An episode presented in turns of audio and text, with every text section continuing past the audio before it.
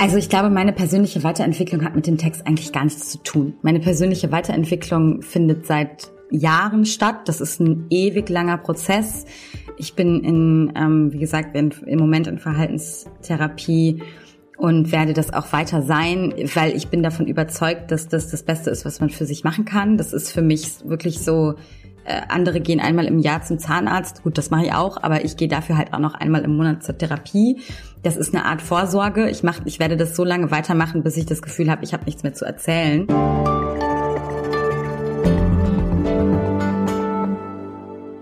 Woher kommt meine Angst? Mit dieser Frage beschäftigt sich unsere Autorin Lisa McMinn im aktuellen Zeitmagazin.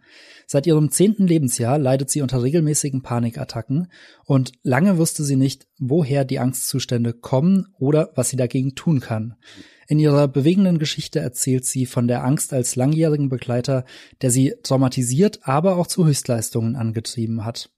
Die Geschichte bietet so viele unterschiedliche Facetten und persönliche Einblicke in Lisas Leben, dass ich in der Vorbereitung seitenweise Fragen aufgeschrieben habe. Ich werde wahrscheinlich nicht alle davon stellen können, daher empfehle ich schon mal vorab, dass Sie sich nach dem Interview auf jeden Fall noch das Zeitmagazin besorgen oder auf Zeit Online nachschauen, denn gerade in Zeiten der Pandemie, die für viele Menschen belastend waren und viele Sorgen aufgerufen hat, kann man sehr viel aus der Geschichte ziehen.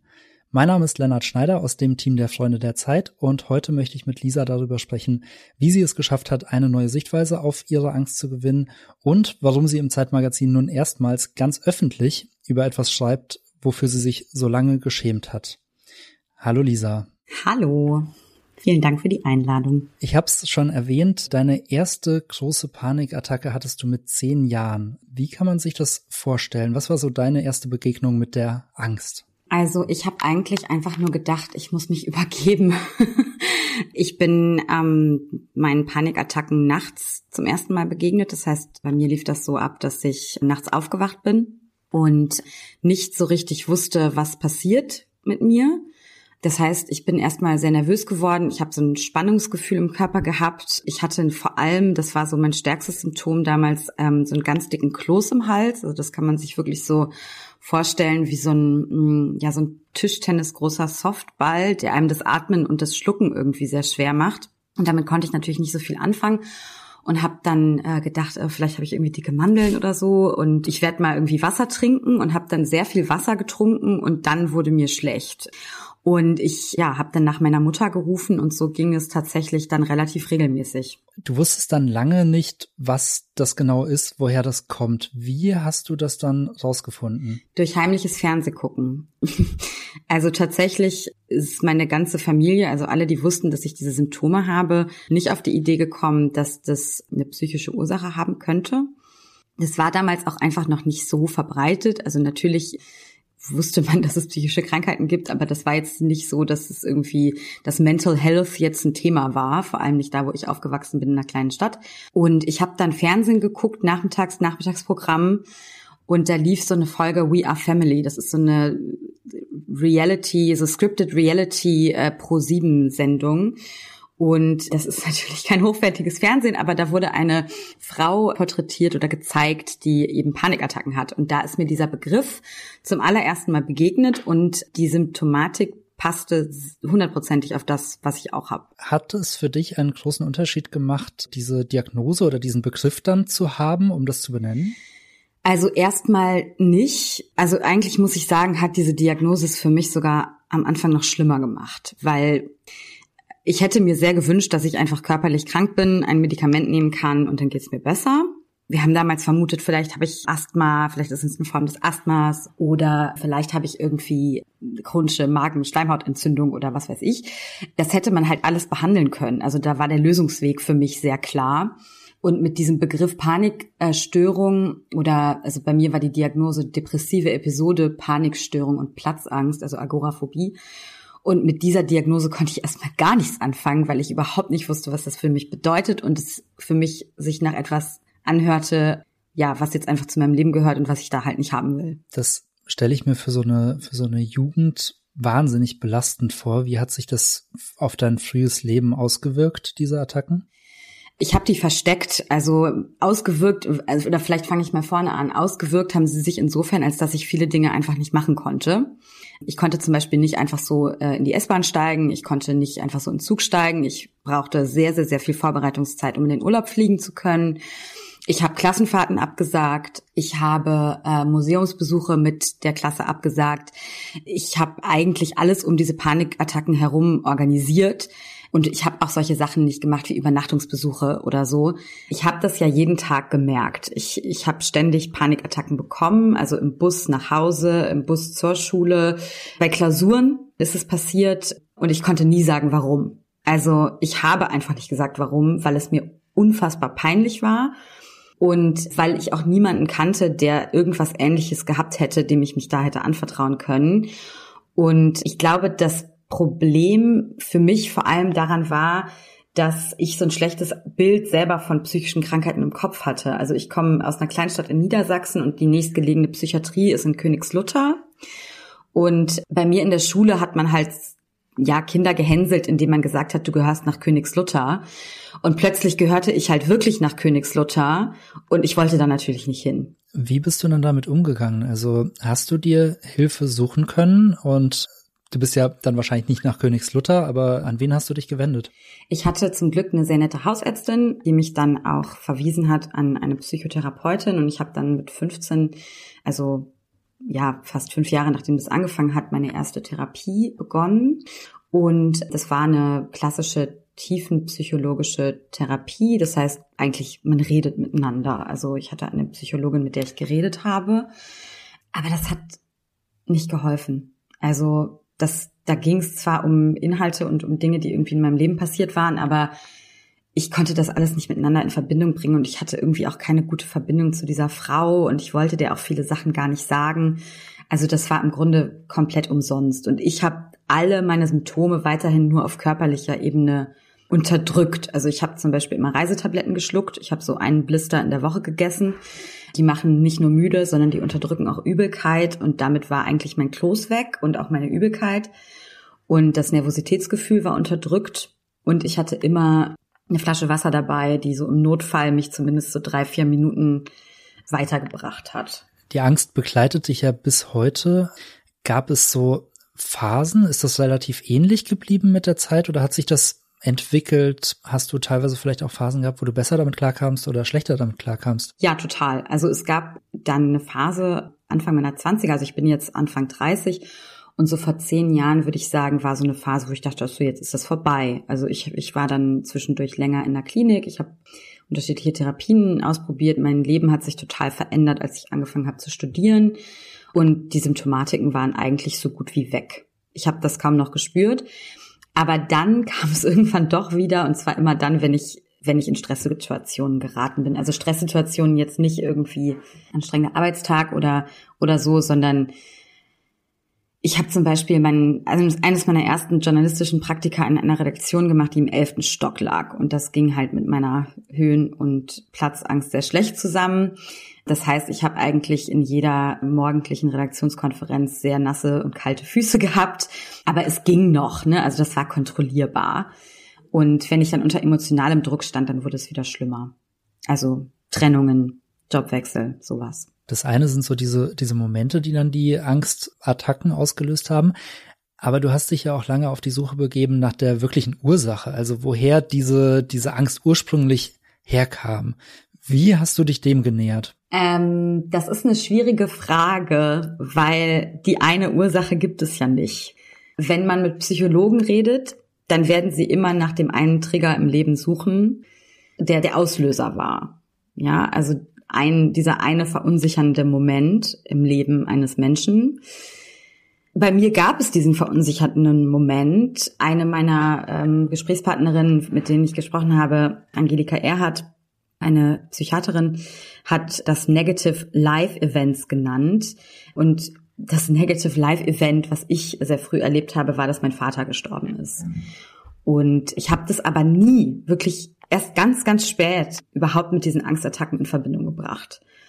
Die Ursachen sind entsprechend sehr mannigfaltig, sage ich mal. Ne? Also ich, ich weiß es nicht, weil man es nicht nachprüfen kann, aber Es gibt eine sehr, sehr große genetische Disposition, die liegt bei 40 bis 50 Prozent. Das ist auch der Grund, weshalb nicht bei jedem, dem ein Elternteil gestorben ist, eine Angststörung ausbricht. Aber bei mir wird das wahrscheinlich eine große Rolle gespielt haben. Und zwar deshalb, weil ich das nicht gut nachversorgt habe. Also weil ich diese Situation durchlebt habe und danach in meinem Kinderkopf entschieden habe, dass ich jetzt eine Mauer hochziehe und den Rest meines Lebens sehr stark und gefühlskalt bin. Wenn jetzt unter unseren Hörerinnen und Hörern Menschen sind, die vielleicht noch jünger sind oder in einer ähnlichen Situation sind, was würdest du rückblickend für einen Tipp geben? Also was hätte man in der Situation vielleicht anders machen können, damit sich diese Angststörung nicht entwickelt? Reden. Ganz, ganz, ganz viel reden. Also wenn so ein Schicksalsschlag passiert, und das muss ja nicht nur der Tod eines Vaters sein, das kann Mobbing in der Schule sein, das kann eine Fluchterfahrung sein, das können die unterschiedlichsten Trigger sein, das können Trennungen sein, dann sollte man darüber sprechen. Also sofort sprechen, sich professionelle Hilfe suchen, aber auch mit Familie und Freunden die Gefühle sofort teilen und nicht davon ausgehen, dass man irgendwas mit sich selber ausmachen muss oder könnte, weil ja, viele Menschen können viel mit sich selbst ausmachen, aber das ist ein Moment, den eigentlich kein Mensch für sich allein ertragen kann. Du hast ja jetzt in dieser Zeitmagazin-Geschichte zum ersten Mal auch ganz öffentlich über das Thema gesprochen. Du hast gesagt, davor hast du das häufig eher als ein Geheimnis mit dir herumgetragen. Und das ist ja auch eine Form von darüber reden. Wie kam es bei dir zu dieser Entscheidung, mit einem Thema, für das du dich so lange geschämt hast, an die Öffentlichkeit zu gehen? Also ich bin ja Journalistin und das liegt mir irgendwie, ähm, also wahrscheinlich hätte ein Maler ein Bild gemalt oder eine Sängerin ein, ein Lied geschrieben und ich habe einen Text geschrieben und ich schreibe diesen Text schon seit Jahren. Also es ist irgendwie, immer wieder in meinem Kopf und ich denke immer, sollte ich das machen oder nicht? Ist das überhaupt interessant? Also es ist auch total legitim zu sagen, das ist eine Ich-Geschichte und die hat für andere Leute vielleicht keine Relevanz. Nicht jeder mag diese Art von Journalismus, das finde ich auch total okay. Aber dann kam Corona und das ist wahrscheinlich auch der am häufigsten gesagte Satz dieses Jahres oder des letzten. Aber das hat bei mir tatsächlich sehr viel verändert, weil ich nämlich plötzlich wieder in dieser Situation war also ich hatte wieder Ängste und ich habe gemerkt, ich kann das nicht mehr. Ich habe darauf keinen Bock mehr. Es geht nicht mehr. Es ist Schluss. Und diese Entscheidung oder dieser Gedanke kam deshalb, weil ich wusste von Freunden aus den Medien etc. etc., dass es gerade ganz vielen Leuten so geht. Das heißt, dass viele Menschen, die eine psychische Erkrankung haben oder mental vorbelastet sind, in der Corona-Pandemie, gerade am Anfang durch die Unsicherheit, die Haltlosigkeit, zurückgeworfen worden sind in Angstsituationen oder in Ängste, die sie vielleicht schon überwunden geglaubt hatten. Und da habe ich gemerkt, okay, bei mir ist es noch nicht vorbei. Ich bin irgendwie immer noch vulnerabel. Das kommt schon wieder zurück. Und jetzt ist die letzte Chance irgendwie, das einmal aufzuschreiben. Und ich glaube, also vielleicht, jetzt habe ich da eine sehr lange Antwort drauf gegeben, aber die kurze Antwort ist, meine Arbeit hat angefangen, mir Angst zu machen, als wir im Lockdown waren, weil ich Druck hatte. Und ich habe meine Angst in diesem Text zur Arbeit gemacht. Und das ist der entscheidende Punkt. Ich habe einfach, ich habe es umgedreht. Und das war für mich zumindest sehr hilfreich und ich hoffe auch für andere. Ja, der Text liest sich tatsächlich fast wie eine Art von Selbsttherapie. Was hast du jetzt beim Schreiben nochmal neu über dich gelernt? Also meine größte Erkenntnis war, dass ich immer noch versucht habe, meine Ängste zu bekämpfen, indem ich stärker bin als sie. Und das hat nicht geklappt. Was ich machen musste, und ich meine, das ist ein Weg, ne? Ich bin nicht frei davon jetzt. Das behaupte ich auch gar nicht am Ende des Textes. Aber ich habe versucht, meine Schwächen zuzulassen. Ich habe versucht, wenn ich weinen muss, zu weinen. Wenn ich schlecht drauf bin, schlecht drauf zu sein, wenn ich wütend bin, wütend zu sein. Und ich habe gemerkt, dass es sehr dolle geholfen hat, diese Gefühle einfach mal zuzulassen, diese also diese Gefühle, die ich als vermeintliche Schwäche wahrgenommen habe vorher, die zuzulassen und somit den Panikattacken einfach ihre Energie zu rauben. Ich hatte gar keine Energie mehr für Panikattacken, weil ich ich war schon leer geweint und und leer geschrien und und all diese Dinge. Und das hat geholfen. Das klingt jetzt erstmal nach so einer relativ einfachen Lösung, aber ich stelle es mir in der Praxis wahrscheinlich total schwierig vor. Wie hast du es geschafft, da bei dir so einen Schalter umzulegen oder, oder das anders wahrzunehmen? Also ich mache seit fünf Jahren Verhaltenstherapie und das ist nicht, also dieser Text ist nicht das Ende davon. Das heißt, ich setze mich extrem damit auseinander und ich habe zum Beispiel in dieser Verhaltenstherapie angefangen, meinen Ängsten wirklich Namen zu geben. Ich habe einen sehr perfektionistischen Anteil, so sagt man das, Elternmodi nennt man das in der Verhaltenstherapie, Elternmodus. Und bei mir ist sozusagen im Hintergrund diese Angst personifiziert, unter anderem als, ich nenne sie Professorin. Und diese Professorin treibt mich immer wieder zur Höchstleistung an, was teilweise sehr schön sein kann und mir irgendwie Erfolge eingebracht hat äh, und so, aber mich halt leider auch ziemlich kaputt gemacht hat. Und das ist so ein bisschen die Methode, die ich benutze.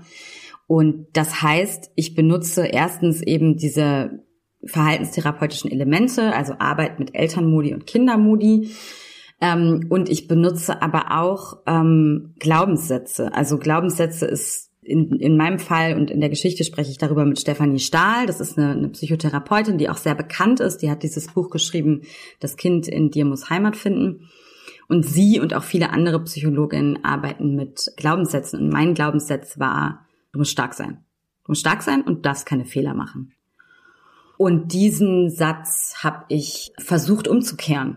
Also ich versuche den immer noch umzukehren. Und das ist sehr schwer. Insgesamt das wahrscheinlich häufigste Wort in diesem Text, neben wahrscheinlich Angst, ist das Wort Leistung. Du schreibst immer wieder, und du hast es gerade eben ja auch nochmal gesagt, dass dich die Angst auch zu Höchstleistungen getrieben hat und dass du deswegen auch teilweise sogar Sorge hast, wenn du die Angst verlierst, dass du dann auch diese Höchstleistungen verlierst. Wie gehst du damit um? Ja, also der Hintergrund ist, dass das hatte mich dann Stefanie Stahl an irgendeinem Punkt gefragt, warum ich meine Angst nicht aufgeben will, weil ich scheinbar irgendwie, die hat sich so manifestiert in mir, dass ich ohne die auch gar nicht mehr leben kann. Und der Grund ist eben, dass ich weiß, dass ich durch diese Überwindung der Angst, also Angst ist ja ein biologisches Gefühl, was überwunden werden muss, damit man sich rettet als Mensch. Und das hat mir unglaubliche Superkräfte gegeben. Also ich konnte Dinge, von denen ich niemals geglaubt hätte, dass ich die könnte. Da habe ich vorher wochenlang gezweifelt und dann hab ich, hat mir das einen Düsenantrieb gegeben. Und natürlich habe ich Angst, dass, wie Stefanie Stahl es mir prophezeit hat, ich mich dann irgendwie im Mittelmaß einrichten muss, wie sie es nannte. Und auch vor allem in dieser Gesellschaft nicht mehr zu bestehen. Also ich sage das ja auch in meinem Text. Ich bin also ich bin Journalistin, ich bin an der Journalistenschule ausgebildet. Es ist ein super hart umkämpftes Feld. Es ist ein sehr ja, das heißt nicht umsonst Presse. und da muss man versuchen, sich ein Stück weit von frei zu machen und das versuche ich auch. Und gelingt es dir?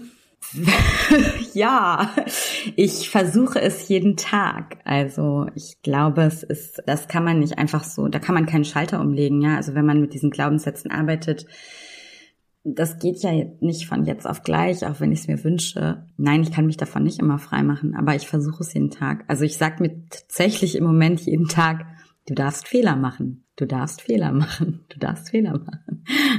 Auch ein Aspekt, der in der Geschichte vorkommt, ist, ich zitiere jetzt mal ganz grob auch von Stefanie Stahl, dass uns die Freiheit, die wir heute ja haben, also vielen von uns, natürlich nicht allen, wir haben unbegrenzte Möglichkeiten, was wir aus unserem Leben machen können.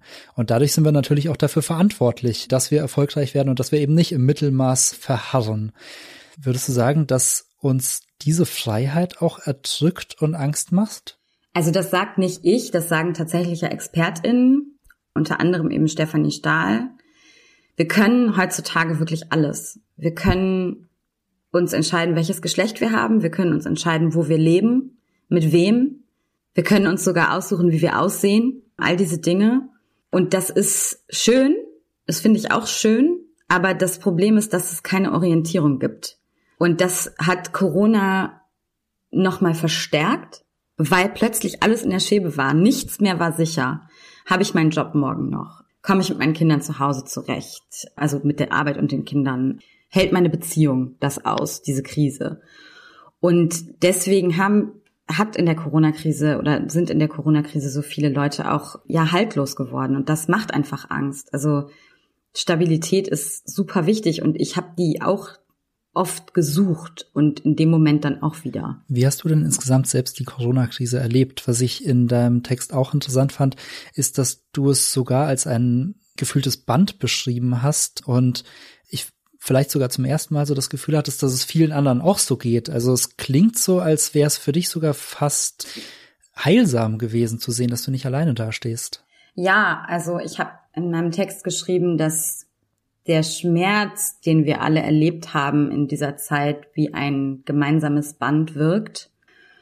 Und das glaube ich wirklich, weil in der Corona-Krise gab es plötzlich keinen Smalltalk mehr. Es ging im wahrsten Sinne des Wortes immer um Leben und Tod. Du hast in dem Text natürlich über dich, über dein ganz persönliches Leben geschrieben, aber du sagst ja auch, eine Motivation ist, dass du anderen damit helfen willst. Was glaubst du, wie du durch die Geschichte anderen hilfst oder was sie daraus mitnehmen können, was sie daraus lernen können? Ich muss mal kurz äh, nachdenken, weil ich finde das eine schwierige Frage. Also ich habe eine Hoffnung gehabt. Und zwar die Hoffnung, dass die Corona-Krise als Krise, wie sie ist, auch Modernisierung in Gang bringen kann. Also es ist jetzt vielleicht ein kruder Vergleich, aber oft haben ja Kriege dafür gesorgt, Technologien voranzubringen oder vielleicht auch mal die Gleichstellung oder was weiß ich.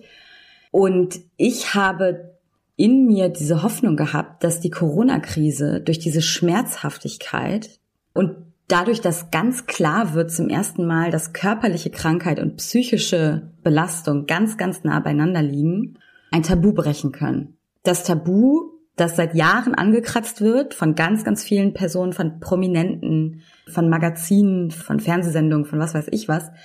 Aber dass es jetzt endlich final eingerissen wird, das Tabu von, ja, über mentale Krankheiten und über äh, psychische Krankheiten und dass man am Ende dieser Pandemie sagen kann, ich habe eine mentale Krankheit und das ist kein persönlicher Makel. Wieso unterscheiden wir eigentlich in der Gesellschaft so stark zwischen körperlichen und psychischen Leiden? Also wieso nehmen wir die einen ernst und die anderen werden häufig noch so vernachlässigt? Ich weiß es natürlich nicht ganz genau, aber ich habe eine These und diese These ist, dass man die Psyche nicht messen kann.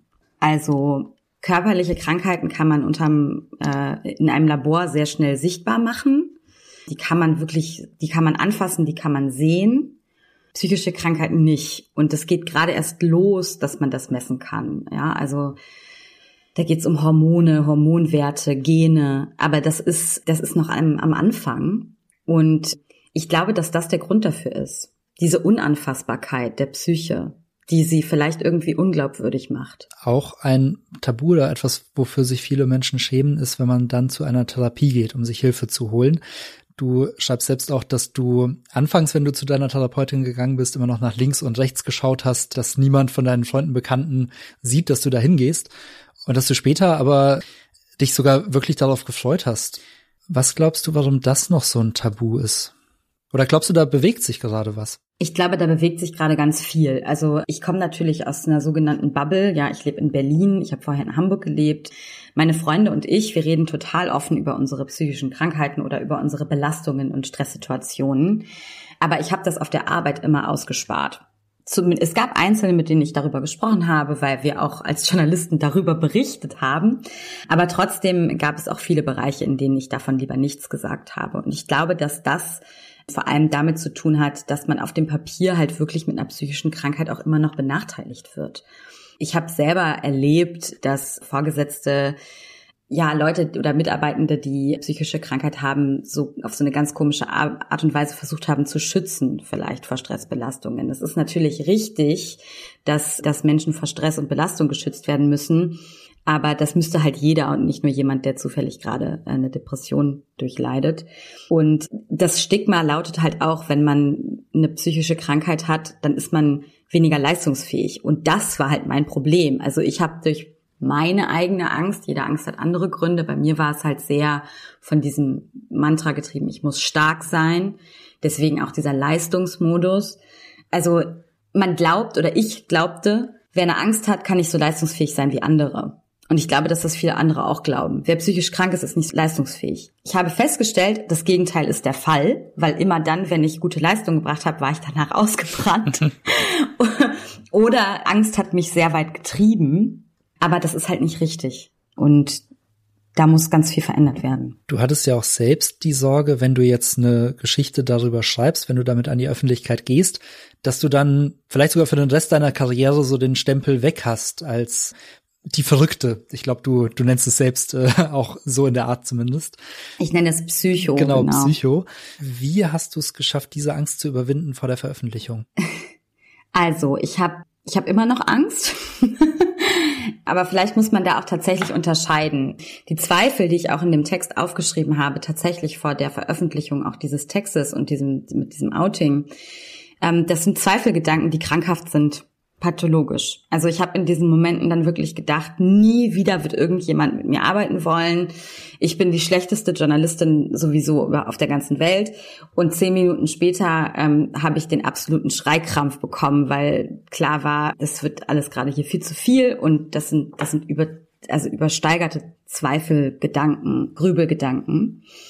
Wenn ich mich dann realistisch hinsetze, also so vielleicht drei Stunden später, dann weiß ich natürlich auch, dass das Quatsch ist und dann gibt mir das eigentlich sogar ganz viel Stärke. Dann denke ich eben, nee, trotzdem, so wie ich es auch im Text beschreibe, nee, trotzdem. Ich zeige denen, dass das anders ist. Also ein Stück weit auch irgendwie trotz. Aber ich kann nicht sagen, dass ich die Angst jetzt nicht mehr habe ich, also mir, wir haben vorhin so, mir, mir zittern im Moment ganz viel die Füße. Das ist aber, das ist gesunde Nervosität und das ist keine krankhafte Angst mehr. Man muss dazu sagen, wir sprechen hier gerade am Mittwoch um 18 Uhr. Die Zeit mit dem Zeitmagazin, in dem dein Text ist, erscheint morgen am Kiosk und bei den Abonnenten. Aber die Texte sind gerade in diesem Moment auf Zeit Online digital erschienen.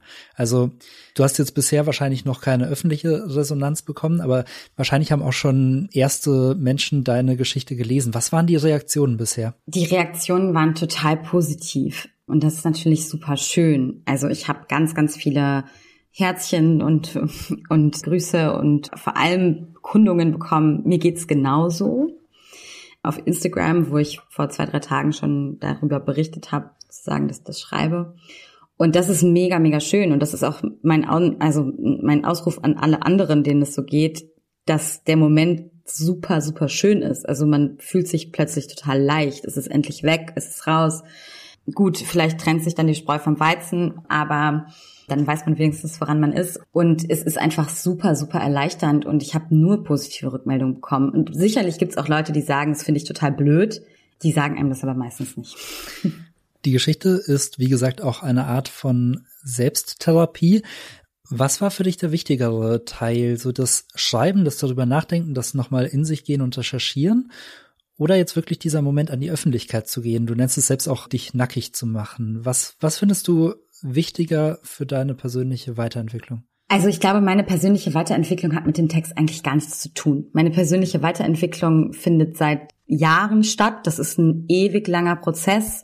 Ich bin in, wie gesagt, im Moment in Verhaltenstherapie und werde das auch weiter sein, weil ich bin davon überzeugt, dass das das Beste ist, was man für sich machen kann. Das ist für mich wirklich so, äh, andere gehen einmal im Jahr zum Zahnarzt, gut, das mache ich auch, aber ich gehe dafür halt auch noch einmal im Monat zur Therapie.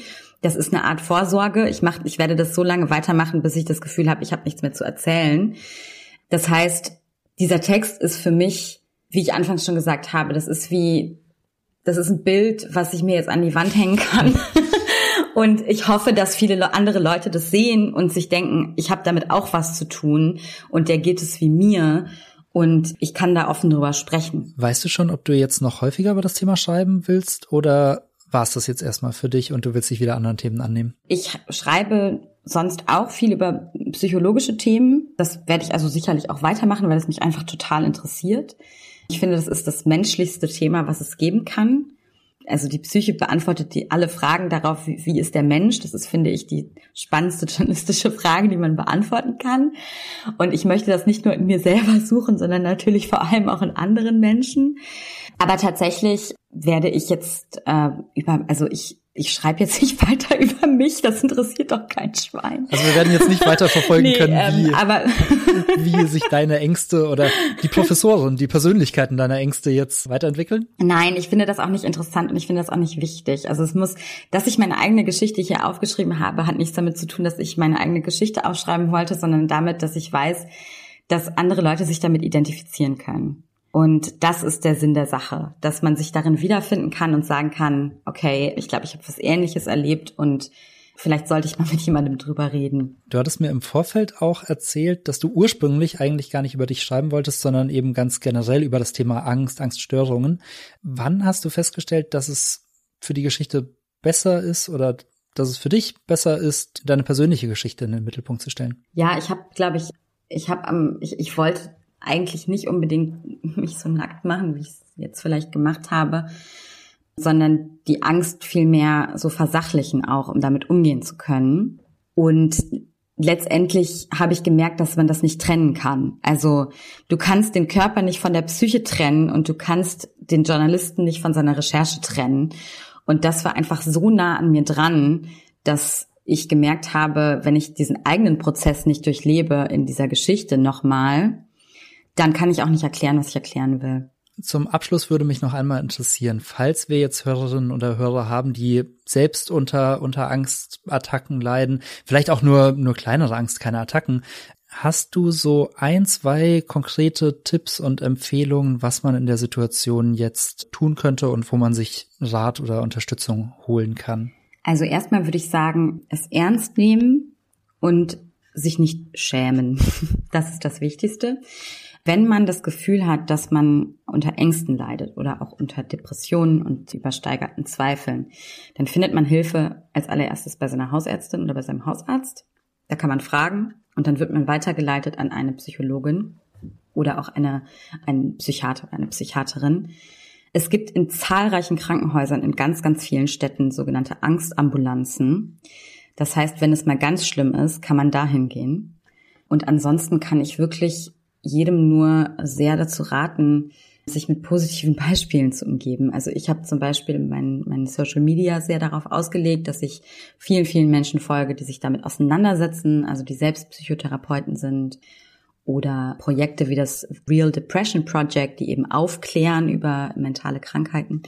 Und das hilft sehr, weil wenn man das beobachtet und auch dann feststellt, wie unglaublich normal das ist und wie unglaublich viele Menschen betroffen sind, also um eine einzige Zahl zu nennen, Depressionen und Angststörungen sind der dritthäufigste Grund für Krankschreibungen im Job, sagt nur keiner, dann äh, hilft das schon total. Also Wissen hilft und Hilfe hilft dann möchte ich mich an der Stelle nochmal bedanken, dass du deine Erfahrung mit uns geteilt hast, dass du da auch selbst als Vorbild vorangegangen bist und das öffentlich gemacht hast. Ich hoffe, dass viele sich das zum Vorbild nehmen, um offen darüber zu sprechen, um ihre Probleme anzugehen und vielleicht dann auch eine Lösung finden. Vielen, vielen Dank, Lisa, für das Gespräch. Vielen Dank. Und auch Ihnen vielen Dank, dass Sie heute wieder dabei waren beim Podcast Hinter der Geschichte. Ich kann Ihnen, wie gesagt, nur empfehlen, auch die Geschichte noch zu lesen. Sie finden sie im aktuellen Zeitmagazin oder auf Zeit Online. Wir haben jetzt in dem Interview nur über manche Aspekte davon gesprochen. Also es gibt noch viel, viel mehr zu entdecken, wenn Sie den Text dann lesen. Wir sind auch nächste Woche wieder mit einer Geschichte aus der Zeit für Sie da. Freuen uns, wenn Sie unseren Podcast abonnieren. Überall da, wo es Podcasts gibt, finden Sie uns unter die Zeit hinter der Geschichte. Und dort können Sie uns auch gerne mal eine Bewertung geben und uns vielleicht sagen, was Ihnen an dem Podcast gefällt oder was wir noch verbessern sollten. Vielen Dank und bis zum nächsten Mal. Ihr Lennart Schneider.